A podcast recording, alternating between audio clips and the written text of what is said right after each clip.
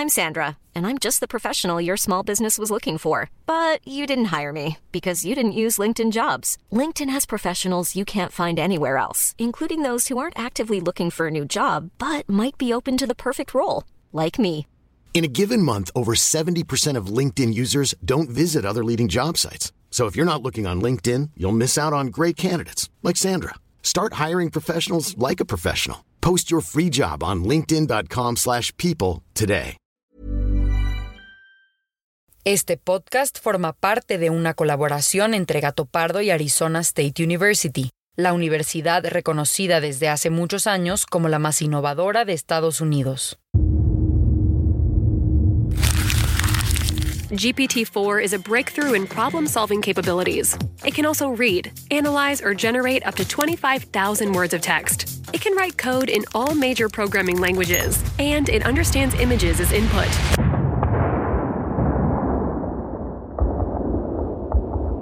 ChatGPT-4, la inteligencia artificial de la empresa OpenAI, irrumpió como bomba al aparecer públicamente en marzo de 2023. De pronto, periódicos, noticieros, posts y TikToks se volcaron a hablar del tema. La inteligencia artificial se ubicó en el centro de la opinión pública. A mí esto de verdad me parece muy impresionante. ChatGPT es una inteligencia artificial tan potente que da miedo. ChatGPT, una herramienta increíble o una posible amenaza. Antes de salir corriendo como gallina sin cabeza, este modelo, el modelo del ChatGPT, está actualizado hasta septiembre del 2021. Respiren, no vio las noticias de hoy, no las conoce, no puede suplirlos en su trabajo. Y muchos de nosotros no tardamos en saltar a la plataforma para hacer experimentos, preguntándole todo tipo de cosas a esta curiosa tecnología. ChatGPT, ¿cuál es la receta para hacer tamales? ¿Qué país ha ganado más mundiales de fútbol? Escribe la biografía de Fernando VI. Haz mi tarea de física.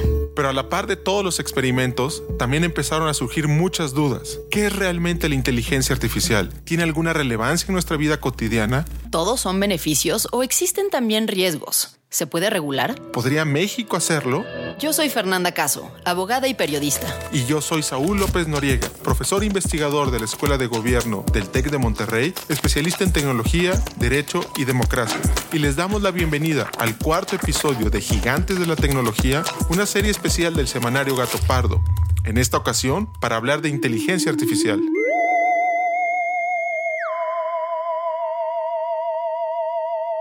Hablar de inteligencia artificial, aunque pueda sonar muy novedoso, en realidad no lo es tanto.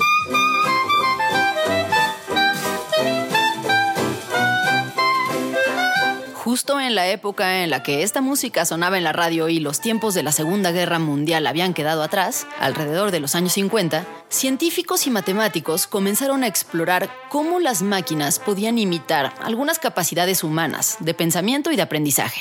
En este contexto, John McCarthy, un joven profesor adjunto de tan solo 28 años de edad que trabajaba en la Universidad de Dartmouth, tuvo la iniciativa de reunir a los principales científicos trabajando en este terreno. Pero no era sencillo. Muchos de ellos vivían en otras ciudades o incluso países. Se necesitaba pagar los vuelos, hospedaje y elementos básicos para la organización. Y el Departamento de Matemáticas de la universidad no contaba con los recursos necesarios para ello. McCarthy tocó la puerta de la Fundación Rockefeller para conseguir fondos y poco a poco otros investigadores se fueron sumando a su proyecto, hasta que finalmente lo logró. Y así, en el verano de 1956 se llevó a cabo la gran conferencia de Dartmouth. Durante dos meses, unos 30 matemáticos, ingenieros y demás pioneros de la computación se reunieron en seminarios y talleres para compartir conocimientos, inquietudes y dudas. Fue en esa misma conferencia donde también se acuñó el término inteligencia artificial y además se plantearon los objetivos de crear máquinas que pudieran el pensamiento humano. En las décadas siguientes, la inteligencia artificial experimentó avances significativos, pero la falta de datos, la aún limitada potencia de cómputo y la complejidad de la programación limitaron su despegue durante años. Esto cambió con la llegada del siglo XXI y la tecnología del Internet, que trajo consigo precisamente un aumento exponencial de la capacidad de las computadoras, la digitalización de la experiencia humana y por tanto la disponibilidad masiva de datos, lo cual provocó un resurgimiento del potencial de la inteligencia artificial. y así llegamos hasta nuestros días. Muy probablemente para cuando se compra algo con tarjeta de crédito, hay una inteligencia artificial decidiendo si esa transacción es válida o no. Y de hecho, en este caso es muy interesante porque hay una inteligencia artificial en el banco decidiendo si es una transacción fraudulenta o no.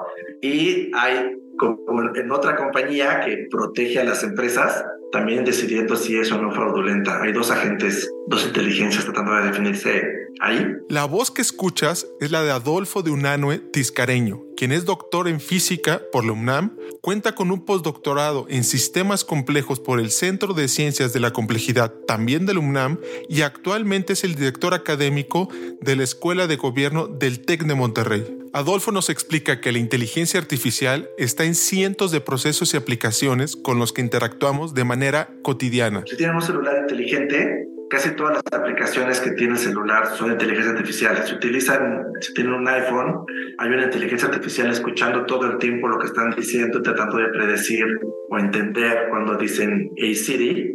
Y si eso, si la, la máquina detecta, el algoritmo detecta que dijeron Hey Siri, activa otra inteligencia artificial para poder saber qué es lo que sigue. Si están pulsando el traductor de Google, es otra inteligencia artificial. Y si están utilizando Google Maps solo por el estilo o Uber, hay inteligencias artificiales definiendo si le conviene el conductor, si le conviene la ruta.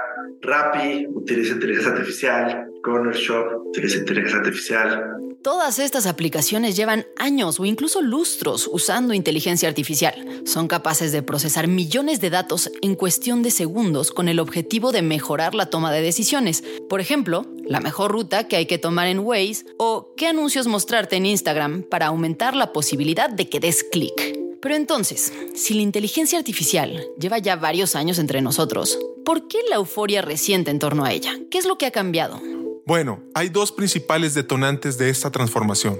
La primera de ellas es la llegada de la inteligencia artificial generativa, una rama particularmente avanzada del Machine Learning, que es capaz de producir contenido nuevo y original como conversaciones, historias, imágenes, videos y música a partir de datos previamente suministrados. Inteligencia artificial generativa se refiere al tipo de inteligencia artificial que puede estar generando o emulando datos, ¿no? Te puede generar ¿no? más información en la que estamos metiendo. Y ese tipo de tecnologías, pues empezaron hace muy pocos años, o están basadas en una cosa que se llamaban GANs, o redes autónomas generativas, si bien recuerdo, en las cuales pues uno puede utilizar una inteligencia artificial para entrenar otra inteligencia artificial. Todos son generativos. Y es por eso que cuando uno interactúa con ellos, pueden estar generando texto. No es como el autocompletar del celular, que nomás está prediciendo la siguiente palabra, ellos lo que pueden hacer es predecir la siguiente palabra y a partir de eso predecir la siguiente palabra y luego de eso predecir la siguiente, pero está generando información, por así decirlo. Según nos explica Adolfo, la mayor parte de la inteligencia artificial con la que convivimos hasta hace unos años no era capaz de generar información nueva. Volvamos al ejemplo de Waze. Para que Waze funcione, se le da la información sobre las calles en una ciudad, cuántos coches pueden circular al mismo tiempo por ahí y a qué velocidad. Después, con la gente que se empieza a conectar a la plataforma, Waze aprende los horarios de mayor congestionamiento y las mejores rutas para llegar del punto A al punto B.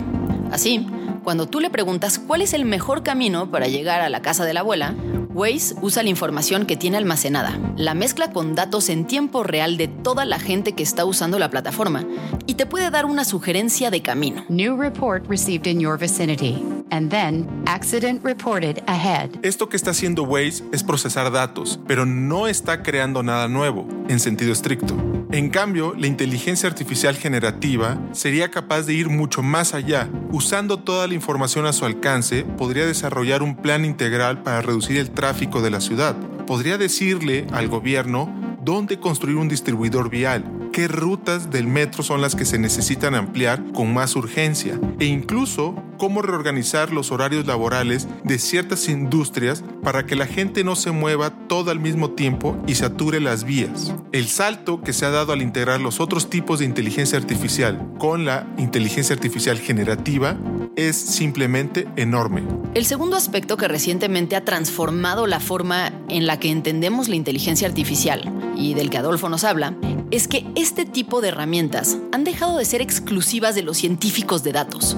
Ahora, a partir de la llegada de ChatGPT, cualquier persona puede interactuar con la inteligencia artificial. Este gigantesco en la manera en la que interactuamos. O sea, una manera de ver lo que ocurrió con GPT, creo que no es lo más importante, pero es donde todo está hablando, es que ahora tenemos una interfaz para trabajar con una inteligencia artificial, ¿no? Y esa interfaz es algo con lo cual los humanos estamos acostumbrados a trabajar, que es texto o, o, comunicación verbal. Y eso nunca había ocurrido, ¿no? ChatGPT, bienvenida al podcast creativo. ¿Cómo te encuentras? Hola, gracias por invitarme a tu podcast creativo. Como una inteligencia artificial, no tengo emociones o estados físicos como los seres humanos, pero estoy aquí para ayudarte y responder tus preguntas de la mejor manera posible. Sí, ChatGPT vino a cambiarlo todo.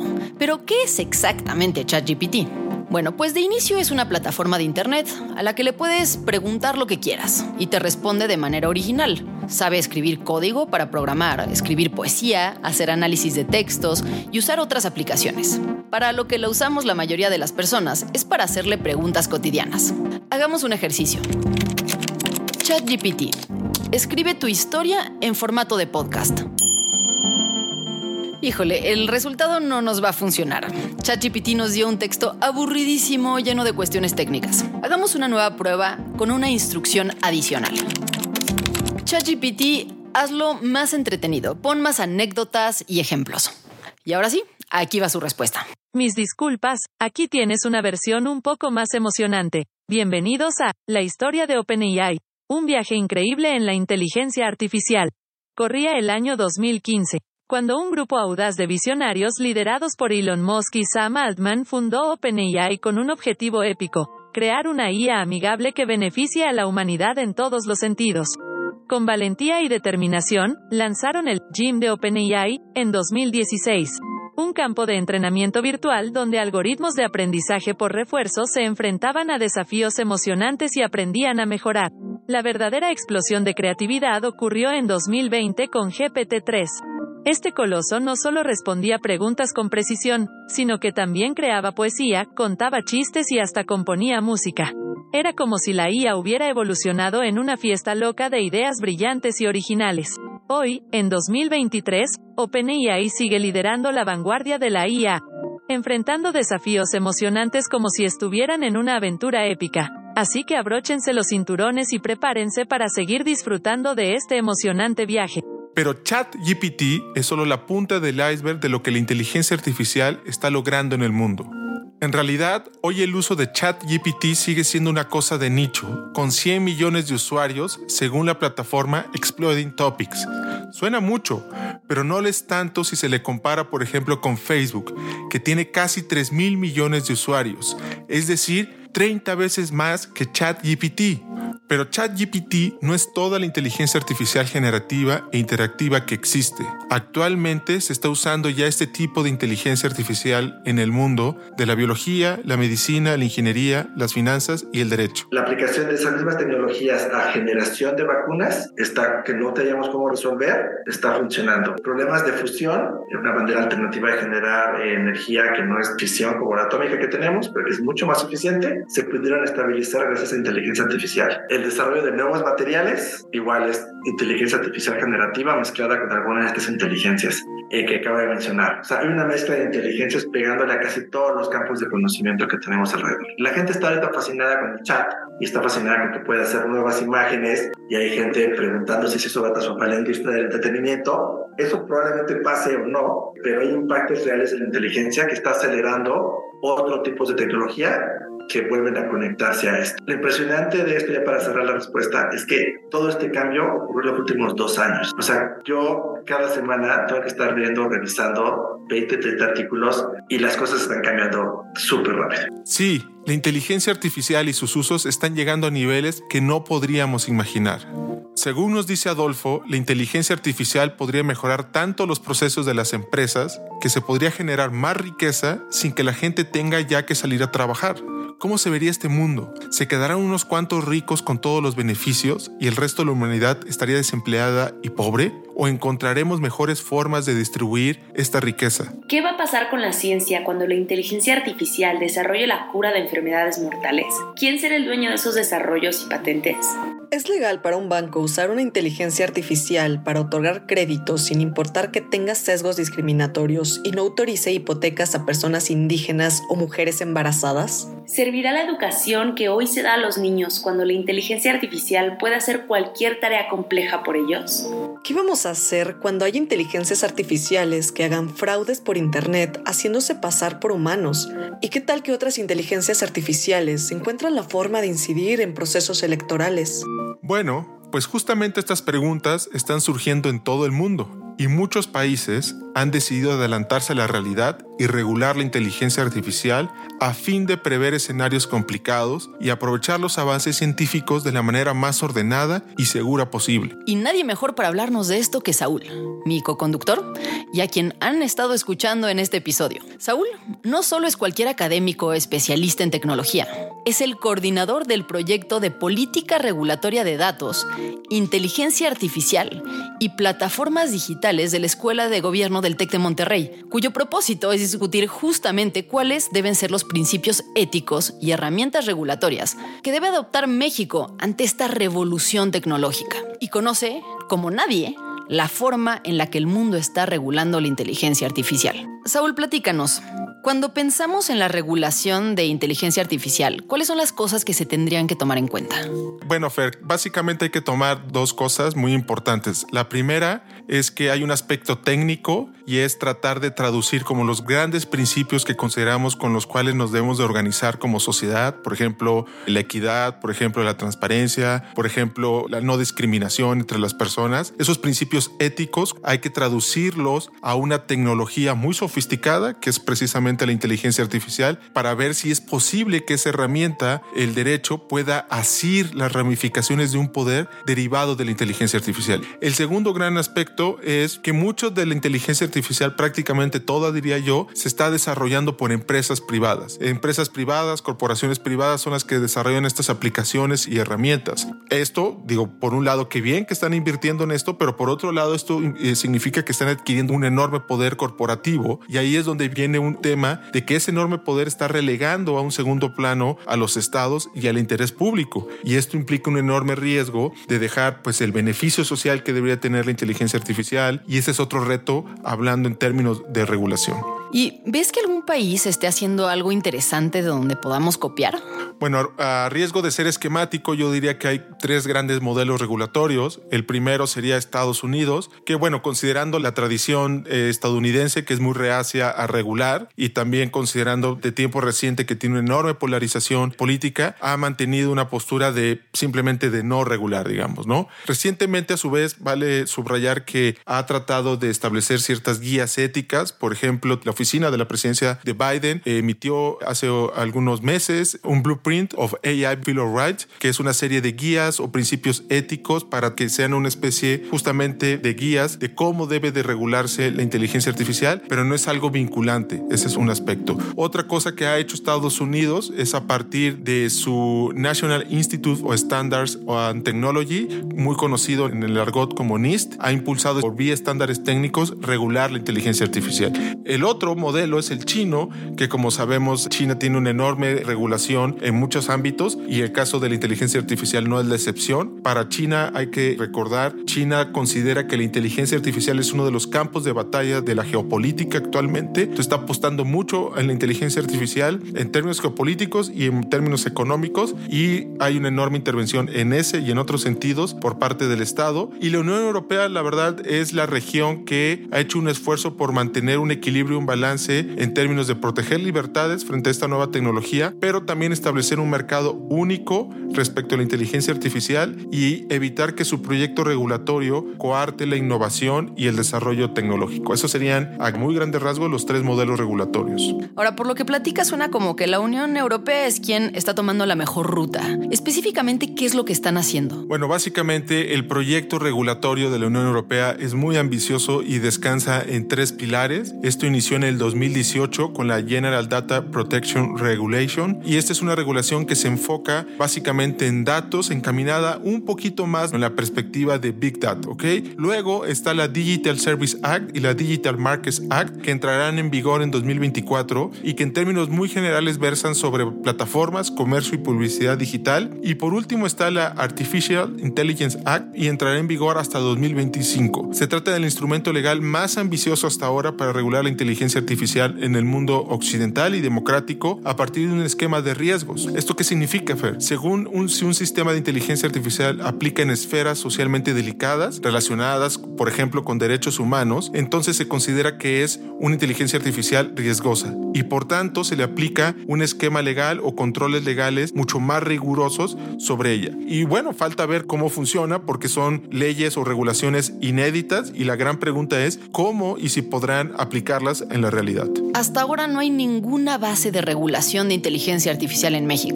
Y al mismo tiempo, cada vez convivimos con más compañías de inteligencia artificial en nuestra vida diaria, aún sin saberlo. De ahí, el proyecto que coordina Saúl de impulsar una política regulatoria en datos, inteligencia artificial y plataformas digitales. Pero el tema no es solo la regulación. Más allá de las normas, ni siquiera existe una política pública por parte de México que incentive el uso de esta tecnología para aprovechar todo el potencial que podría beneficiar a la población en cuestiones de salud, de seguridad, de educación, etc. Y lo peor es que la primera piedra para ello ya estaba puesta hace seis años, justo en los últimos años del gobierno de Peña Nieto. Una de las personas que estuvo en el centro de este esfuerzo fue Claudia del Pozo. Mucho gusto, ¿cómo estás, Fer? Muy bien, Claudia. Gracias por, por aceptar la invitación.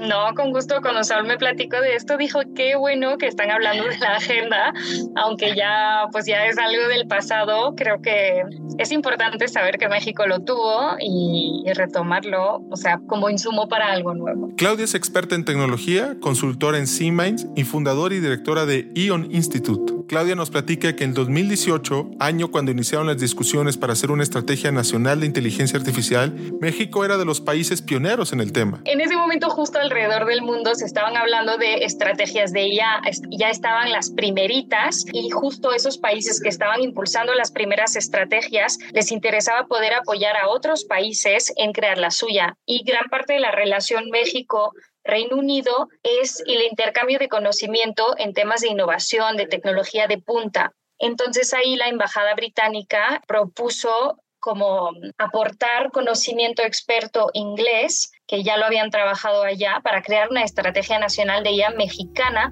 trabajando directamente aquí con una empresa, bueno, una organización local que somos nosotros, somos C-Minds, y a través de nosotros juntando el ecosistema, que realmente sea algo que tenga sentido aquí y que se ha creado de abajo para arriba con todo el ecosistema y el gobierno. La agencia donde trabajaba Claudia fue contratada para organizar estos esfuerzos. Convocaron académicos, representantes de la industria, sociedad civil y gobierno. Del tecnológico Mario Molina, por ejemplo, miembros de la Sociedad Mexicana de Inteligencia Artificial, del Instituto Mexicano de Competitividad, organizaciones como Codeando, la Secretaría de Economía, personas de la UNAM, obviamente, que están metidas en, en la exploración y el desarrollo de estos sistemas, la Universidad de Guadalajara, personas de la Secretaría de Innovación, Ciencia y Tecnología, Secretaría de Educación Pública y muchas organizaciones más como, por ejemplo, directamente parte de empresas como por ejemplo la empresa Blue Messaging que se dedica a, a, crear chatbots también para tener esa perspectiva. Lo interesante era que fuimos explorando quién estaba en el ecosistema y poco a poco nos decían, ay, yo conozco a esta persona, yo conozco a esta. Después de semanas y semanas de trabajo, finalmente consiguieron terminar un documento. Primero, es un reporte de 70 páginas. Eh,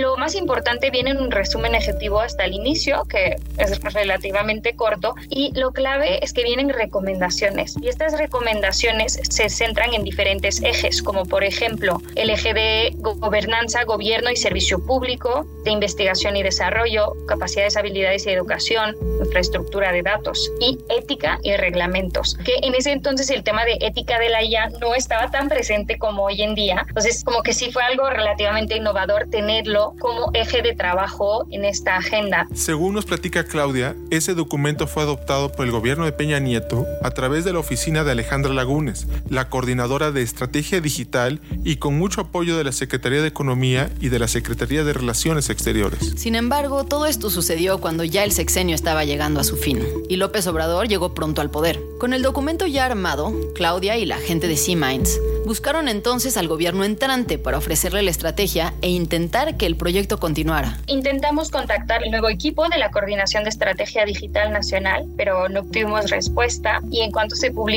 la Estrategia Digital Nacional, que se publicó tres años tarde, desafortunadamente, vimos que el tema de inteligencia artificial sí lo mencionaba, pero ya no era una prioridad. Le preguntamos entonces a Claudia qué es lo que ella cree que se ha perdido en estos años, por el tiempo que dejamos pasar sin implementar una estrategia para aprovechar, impulsar y regular la inteligencia artificial en el país? Pues la, la realidad es que muchos, muchos otros países están avanzando. El tema de estrategia de inteligencia artificial, pues era un tema, digamos, de, de hace unos años. Ahora ya estamos hablando de regulación de inteligencia artificial con base en lo que se aprendió creando estrategias nacionales, explorando enfoques éticos, lineamientos éticos que sean desde países. Por ejemplo, Colombia tiene a nivel federal recomendaciones de un enfoque ético, cuáles son como los valores que se tienen que promover. La Lo tiene, la UNESCO lo tiene. Ahora estamos hablando de regulación. La pregunta es qué tan implementables son los estándares. Es qué tanto estamos protegiendo a la sociedad, o sea, los individuos, los, las comunidades marginadas, qué tanto estamos protegiendo su acceso a oportunidades, su acceso a libertades. En realidad estamos creando mucho riesgo en cuanto a, a